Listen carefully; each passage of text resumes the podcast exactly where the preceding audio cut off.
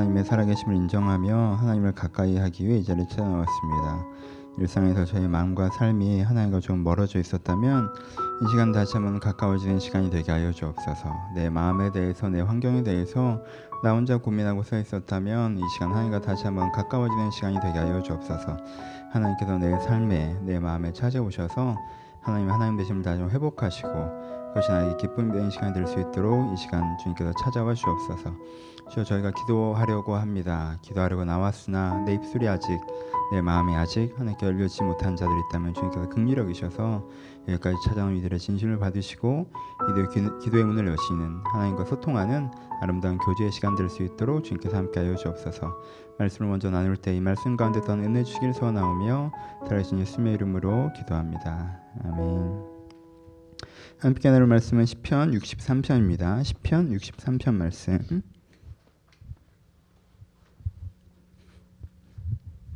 시편 63편 1절로 마지막 절 말씀.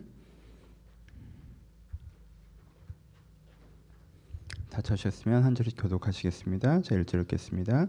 하나님이여 주는 나의 하나님이시라 내가 간절히 주를 찾되 물이 없어 마르고 황폐한 땅에서 내 영혼이 주를 갈망하며 내 육체가 주를 악모하나이다. 내가 주의 권능과 영광을 보기 위하여 이와 같이 성소에서 주를 바랐나이다. 주의 인자하심이 생명보다 나음으로 내 입술의 주를 찬양할 것이라. 이러므로 나의 평생이 주를 송축하며 주의 이름으로 말미암아 나의 손을 들리로이다. 골수와 기름진 것을 먹은 것 같이 나의 영혼이 만족할 것이라. 나의 입이 기쁜 입술로 주를 찬송하되 내가 나의 침상에서 주를 기억하며 새벽에 주의 말씀을 작은 소리로 읊조릴 때 하오리니 주 나의 도움이 되셨음이라 내가 주의 날개 그늘에서 즐겁게 부르리이다. 나의 영혼이 주를 가까이 따르니 주의 오른손이 나를 불티시거니와 나의 영혼을 찾아 멸하려 하는 그들은 땅 깊은 곳에 들어가며 칼의 세력에 넘겨져 승냥의 먹이가 되리라. 같이 읽습니다. 왕은 하나님을 즐거워하리니 주께서 맹세하는 자마다 자랑할 것이나 거짓말하는 자의 입은 막으시리로다. 아멘. 오늘 시편 63편에 시인이 서 있는 것을 봅시다. 다윗의 시 유다 광야에 있을 때라고 표현되어 있습니다. 그렇죠? 시인이 유다 광야에 있을 때 자기의 처지들을 어떻게 표현하고 있습니까? 내가 물이 없어 마르고 황폐한 땅에서라고 표현하죠. 그렇죠? 물이 없어 마르고 황폐한 땅에 있다라는 것은 자기가 서 있는 광야의 풍경을 묘사하는 것이기도 하지만 은유적으로 자기가 서 있는 상황을 이야기하는 것이기도 합니다. 물이 없어 마르고 황폐한 땅이 무엇입니까? 마르고 황폐한 땅은 미래가 보이지 않는 땅입니다. 그렇죠? 황폐하다라고 할 때는 씨 뿌릴 수 없는 땅을 표현을 합니다. 씨를 뿌려야 일을 해야 내일이 만들어지지 않겠습니까? 그래서 우리는 비옥한 땅을 보면 당장 그 땅에서 열매가 맺고 있기 때문이 아니라 열매를 맺을 수 있는 땅이기 때문에 우리는 비옥한 땅에서 꿈을 꾸게 되는 것입니다. 근데 황폐한 땅은 어떤 어떤 땅이에요? 꿈을 꿀 수 없는 땅이죠. 지금 내가 여기서 씨를 뿌린다 한들 노력을 한다 한들 되어지지 않는다라고 하니까 황폐한 땅은 미래가 보이지 않는 땅을 얘기합니다. 여러분 다윗이 유다 광야에 숨어 들어가서 무슨 미래가 보였겠습니까? 그렇죠? 내가 쫓기고 쫓기고 쫓겨서 유다 광야에 들어왔습니다. 여러분 유다 광야는 미래를 위해서 준비하는 곳이에요? 아니요. 문제에 회피하고 있는 곳이에요. 죽을 수는 없으니까 있는 곳이. 아 여기서 유다 광야에서 내가 3년을 버티면 그 다음부터는 내가 뭘 할 수 있고 뭘 할 수 뭘 할 수 있고 그런 게 보이는 곳이 아니에요. 여기는 그래도 사울이 쫓아올 수가 없는 것 같으니까 여기 어디에 숨어 있으면 이 광야를 다 헤맬 수는 없기 때문에 나를 찾지 못하니까 있는 곳이에요. 그러니까 내가 죽지 않으려고 여기에 있는 것이지 내가 이것을 통하여서 내일을 꿈꾸는 땅이 아니라는 거예요. 사람이 황폐한 땅에 있으면 어떻게 되죠? 보통 황폐한 땅에 서서 사람들이 일반적으로 하는 생각은 그렇죠. 실망의 생각이죠. 원망의 생각이죠. 아, 현재가 이 모양이야. 현재는 더 나쁜 상황을 피하고 있는 뭐 상황이지 여기서 내일은 보이지 않아. 그래서 물이 없어 마르고 황폐한 땅이야. 뭘 해볼 수가 없어. 여기서 씨를 뿌려도 열매를 맺는 땅이 아니야. 내일이 보이지 않는 땅이야. 사람이 여기서 살게 되는 마음의 태도는 어떤 태도예요? 많은 사람들이 거기에서 서 있으면요. 그 상황으로 어떻게 하죠? 하나님을 보죠. 환경으로 하나님을 보죠. 하나님은 내 인생에 관심 없으신가 보다. 하나님 이 세상에 일하지 않으시나 보다. 하나님이 계신다면 내, 왜, 내 왜가 여기에 있게 되었지?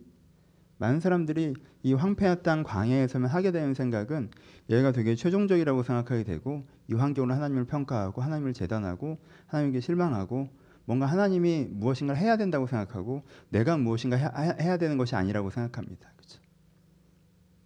그래서 황폐한 땅에 선 사람, 광야에 선 사람들의 대부분은 많은 사람들은 비관적이 되고 수동적이 됩니다. 그렇죠? 미래가 보이지 않으니까 비관적이 되고 수동적이 된다는 건 뭐예요? 이제 공이 하나님께 넘어갔다고 생각해요. 신앙이 있다면. 그렇죠? 하나님 이제 뭔가 나한테 하셔야죠. 그렇죠? 하나님 뭔가 일을 일으키셔야죠. 무슨 뜻이에요? 내 환경이 지금 어려우니까 하나님이 잘못하고 있죠. 잘하셔야 될 거 아니에요. 뭐든 해보세요. 라는 마음에 서게 된다는 거죠. 근데 다윗은 뭐라고 고백하죠 여기서? 다윗은 많은 과정들을 지나고 여기서는 신앙이 굉장히 단단해져 있는 상황입니다. 다윗은 여기서 뭐라고 고백하죠? 하나님이여 주는 나의 하나님이시라라고 고백합니다. 그렇죠? 하나님이여 주는 나의 하나님이시라라고 고백합니다. 하나님이여 주는 나의 하나님이시라. 두 가지가 중요합니다. 첫 번째, 나의가 중요합니다. 그렇죠? 나의 하나님. 나의가 왜 중요해요? 광야에 선 사람의 많은 사람들은 어떻게 생각해요? 하나님이 살아있는 것 같고 하나님께서 세상에 일하시는 것 같지만 나한테 일 안 하시는 것 같아 이렇게 생각하죠. 그렇죠? 상황이 어려운 사람은 어떻게 생각해요? 객관적인 하나님을 믿지만 그것을 주관적으로 가져오지 못하죠. 왜? 내 상황이 안 좋으니까. 근데 다윗은 여기서 고백, 뭐라고 고백해요? 나의 하나님이시라고 고백해요. 하나님은 나의 하나님이시라. 두 번째는 하나님이시라가 중요해요. 많은 사람들이 어떻게 고백해요? 나의 멘토시길, 나의 헬퍼시길, 그렇죠? 나의 위로자이시길. 물론 하나님께 우리의 멘토시고 헬퍼시고 위로자이신 것도 많죠, 맞죠. 하지만 이 세다 이런 류의 단어에는 뭐가 없는 줄 아세요? 주인됨이 없어요. 나의 하나님이시라라고 할 때는 하나님 뭐라는데 하나님이라는 그 단어는요 이름이 아니에요 직함이에요 그렇죠 직함 하나님이라는 건 뭐예요 하나님이 세상의 주인이라는 거예요 하나님이 주권, 주권자라는 거예요. 하나님이 주관자라는 거예요. 그러니까 나의 하나님이시라라고 하는 건 뭐예요? 나의 멘토시라 지금 내가 광야에 있지만 하나님께 어떻게 내 갈 길을 인도해 주시겠죠? 나의 헬퍼시라 내가 지금 어려운 상황에 하나님께 나를 도와주시겠죠? 이 얘기가 아니에요. 나의 하나님이시라. 내가 지금 광야에 서 있지만 나는 어떻게 한다? 내가 멘토시라 헬퍼시라 이런 말들은 나를 중심에서 두고 하나님을 서브로 두는 거예요. 그렇죠? 내 중심에도 하나님을 드는 거예요. 내 인생을 당신이 도와줘야죠라는 구조예요. 그렇죠? 근데 그게 아니에요. 내가 어렵고 힘든 거랑 상관없이 나는 어떤 거예요? 하나님을 섬깁니다. 하나님을 따라갑니다. 라는 위치에 두는 거예요. 그렇죠? 이게 다윗의 고백이에요. 그가 메마른 광야에 섰지만 하나님은 나의 하나님이시라고 고백하는 거예요. 나는 메마르고 광야에 서 있지만 내 뷰가 아, 환경이 어렵네, 환경이 힘드네, 하나님 어떻게 나한테 이럴 수 있어요? 하지만 혹은 하나님 이런 어려운 상황에서 날 도와주셔야겠죠가 아니라 이런 환경이 있지만 하나님은 나의 하나님이시기 때문에 내가 하나님 지금 어느 방향으로 갈까요? 내가 주를 위해 무엇을 해야 됩니까?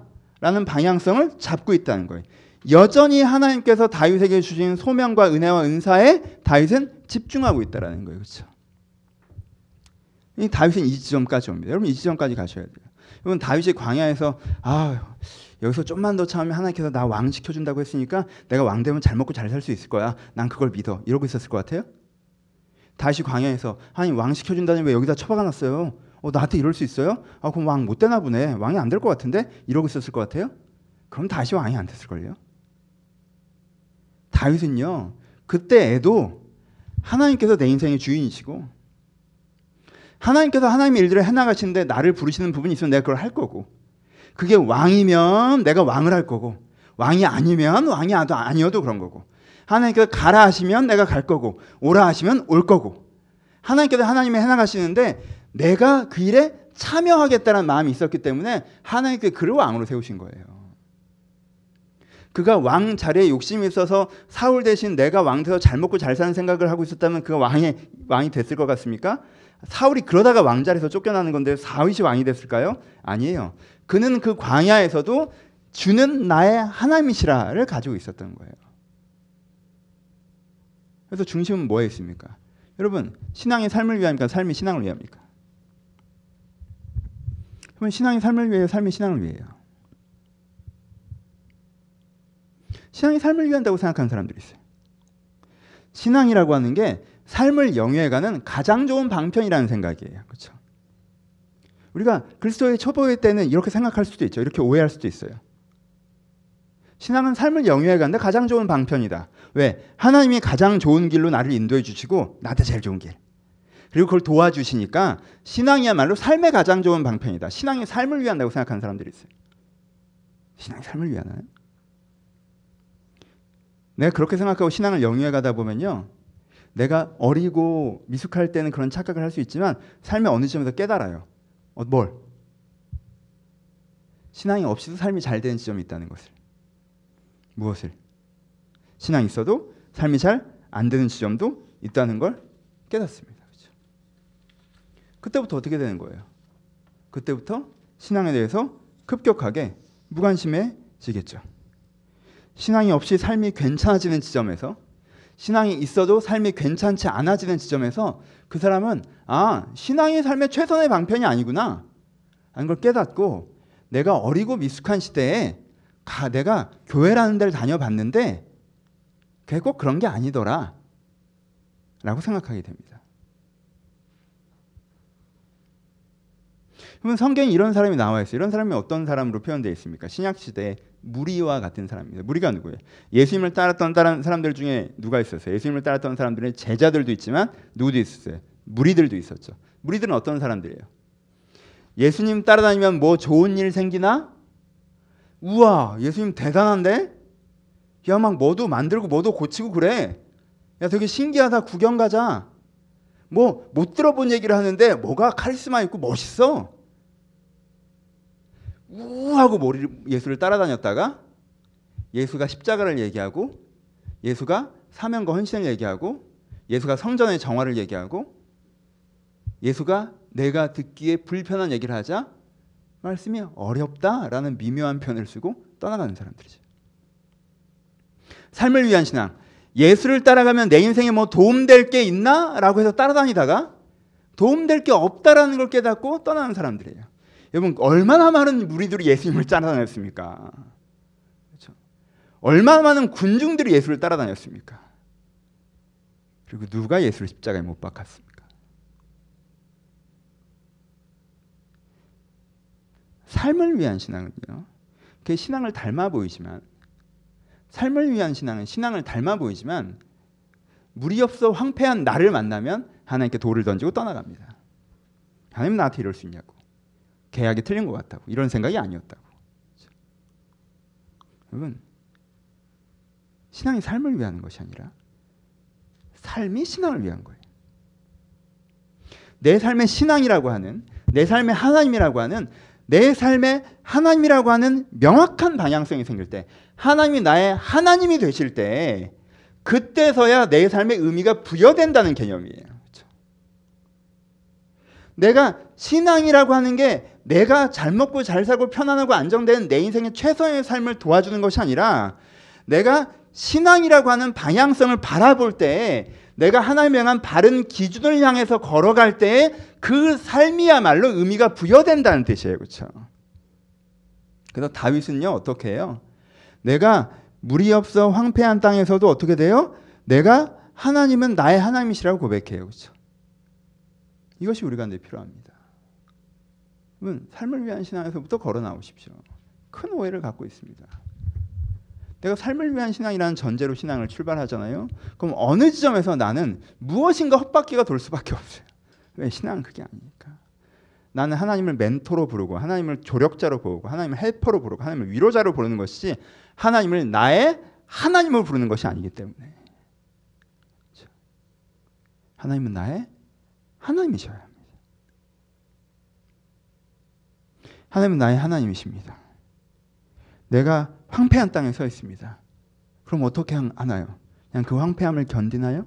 황폐함을 받아들이나요? 아니죠. 이 신이 어떻게 합니까? 두 번째 우리가 기억해야 되는 것이 이 신이 어떻게 오늘 설교에서 가장 오늘 시에도 가장 반복적으로 나온 얘기가 뭐예요? 황폐한 땅에서 내가 내 영혼이 주를 갈망하며 내 육체가 주를 악모하고 내가 간절히 주를 찾고 그렇죠. 이 황폐한 땅에서 이 시인이 어떻게 합니까? 하나님을 찾죠. 지금 빨리 도와주고 문제 해결해 달라고 하나님을 찾는 거예요? 아니에요. 지금 다윗이 하나님 나 언제까지 광야에 있어요? 나 이 광야 벗어나도 왕해야죠. 이렇게 지금 하는 거예요? 하나님을 빨리 막 강절히 찾는 거야. 빨리 왕시켜줘, 왕시켜준다고 했었잖아요. 언제까지 광야에 둘 거야? 다윗 지금 그 기도를 하는 것 같아요? 아니에요. 다윗 지금 무슨 기도를 합니까? 내가 주의 권능과 영광을 보기 위하여 이것이 성소에서 주를 바라고 있나이다라고 얘기합니다. 그렇죠? 다시 어디서 했어요? 성소에서 했어요. 성소에서 했다는 건 뭐예요?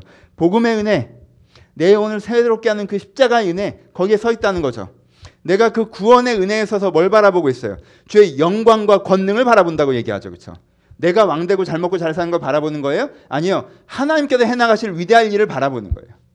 내가 은혜로 세만을 받아서 하나님께서 하실 위대한 일을 바라봅니다. 내가 환경이 어렵다고 해서 거기에 매몰되고 거기에 신경 쓰는 것이 아니라 내가 하나님을 바라보고 하나님께서 하시는 영광과 권능을 바라봅니다. 라고 내가 주님을 향한 시선을 돌리는 거예요. 그렇죠?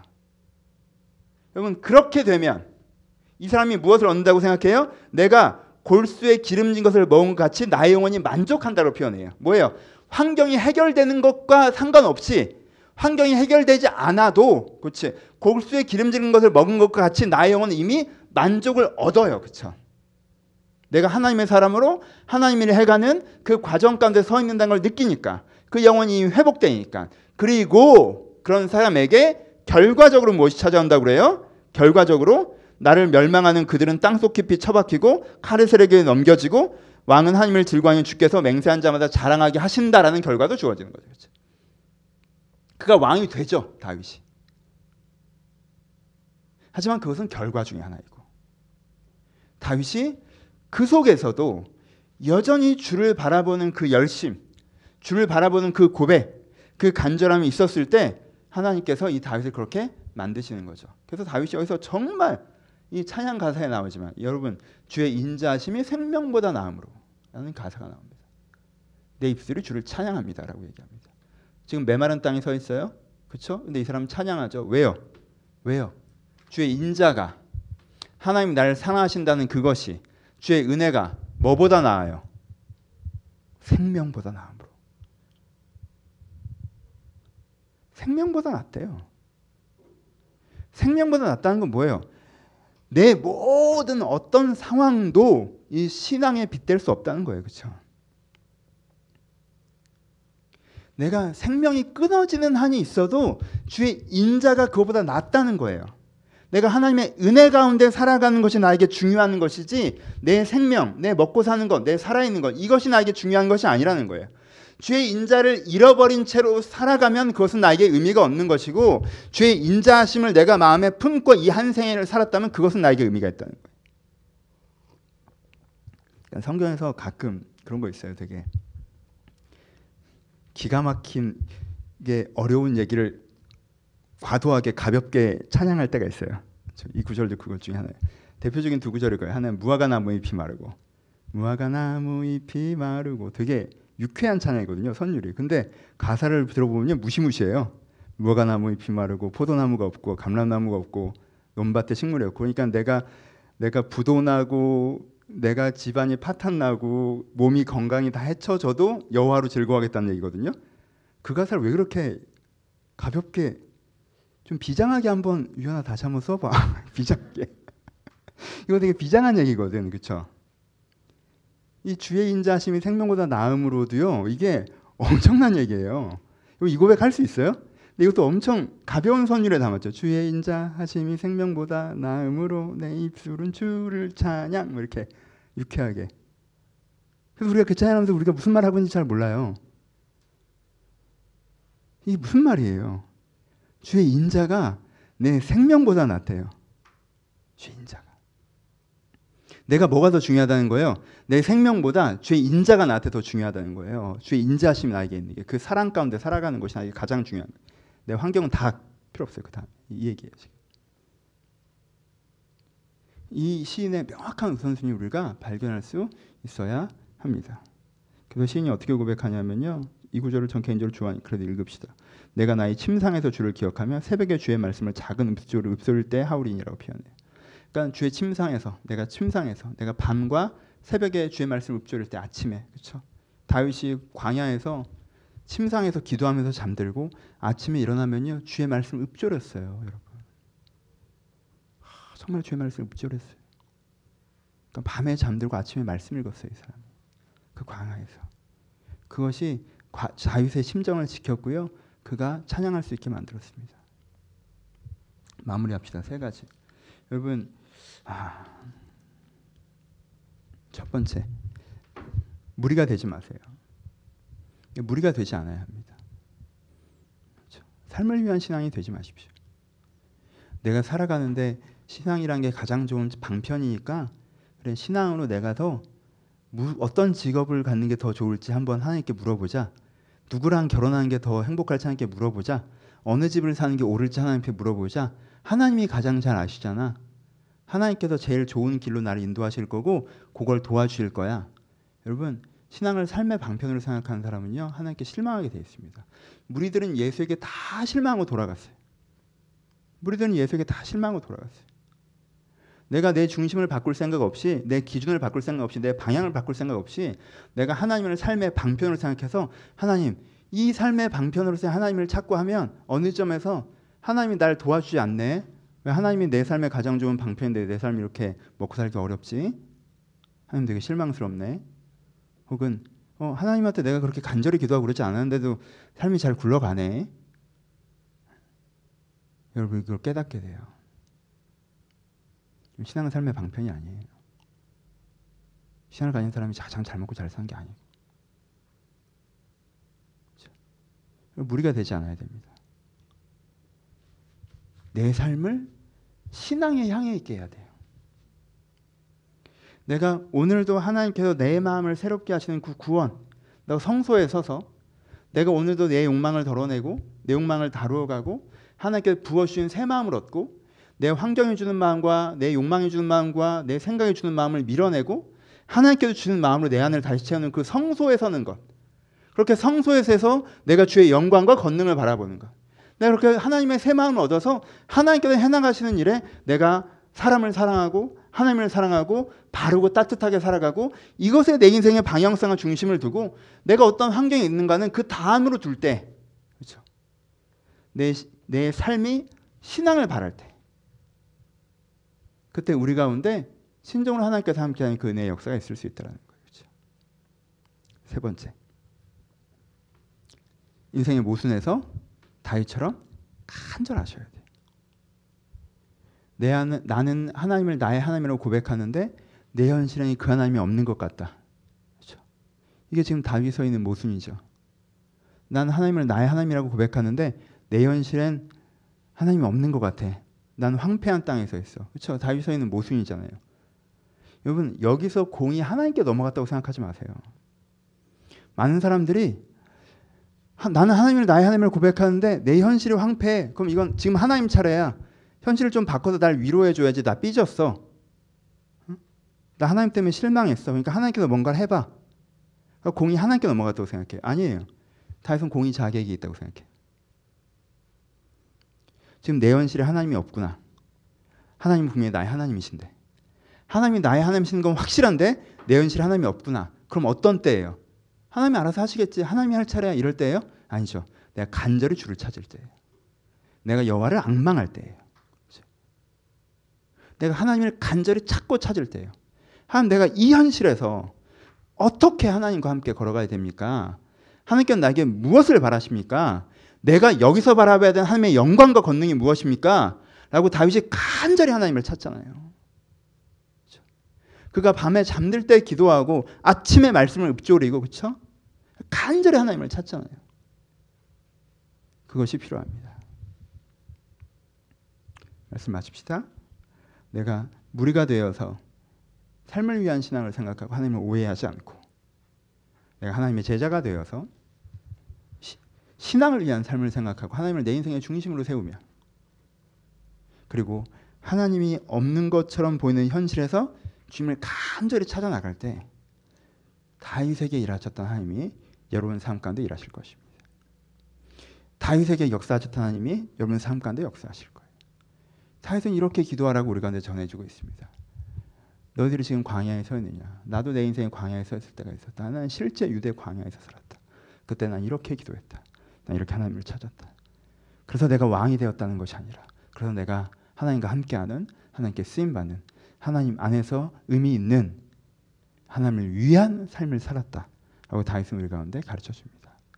오늘도 이 우리의 영적인 선배 신앙의 모범 되는 다윗의 길을 따라서 여러분들 이 척박한 땅에서 이 척박한 땅에서 삶을 위한 신앙의 오해를 가지고 하늘을 원망하는 자리 아무것도 안 하는 게으른 자리에 서지 마시고 이 자리에 서서 내가 하나님을 향해서 어떻게 해야 될까를 고민하며 그것을 모르겠기 때문에 간절히 하나님을 찾아가는 그래서 주님께서 주는 은혜와 답들을 찾아가서 주님께 우리 가운데 일하시는 것들을 경험한 여러분들이 되셨으면 좋겠습니다.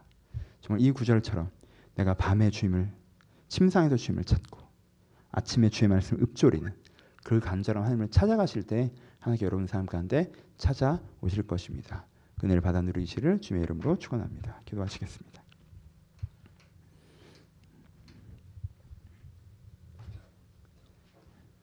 지난주에 말씀드렸어요. 주일 설교 때 드렸던 말씀인데 그러니까 삶의 욕망이 나쁘다는 것이 아니라 그렇죠? 환경이 나쁘다는 것이 아니라 환경에 대해서 고민하는 게 나쁘다는 것이 아니라 그러니까 욕망과 환경에 대해서 나아갈 때는 아, 고무장갑을 끼고 전기를 만지듯이 조심스러움이 필요하다고 했어요. 그렇죠? 여러분들이 그냥 욕망을 다루면요. 그거에 물들어 버릴 수 있어요. 중심을 지키는 게 되게 중요하다고 했어요. 그렇죠? 마음의 중심을 먼저 지켜야 한다라고 말씀드렸습니다. 그렇죠? 여러분 마음의 중심이 괜찮습니까? 여러분 마음의 중심이 어떤 환경의 일들 때문에 상황의 일들 때문에 메마른 광야의 일들 때문에 그것 때문에 고민하느라 그것이 여러분들을 잡아먹고 있지는 않습니까? 하나님 내 마음의 중심에서 내가 하나님을 찾게 하여 주옵소서 내 마음의 중심에서 하나님께서 부어주시는 그 은혜의 마음을 가지고 하나님을 따라가는 것이 나에게 그 신앙이 나에게 가장 중요하게 하시고 그 은혜를 가지고 내 인생의 문제와 욕망의 문제를 다뤄나갈 수 있도록 해달라고 네, 들은 말씀 생각하시면서 우리 자유롭게 먼저 한 10여 분 기도하도록 하겠습니다. 기도하겠습니다.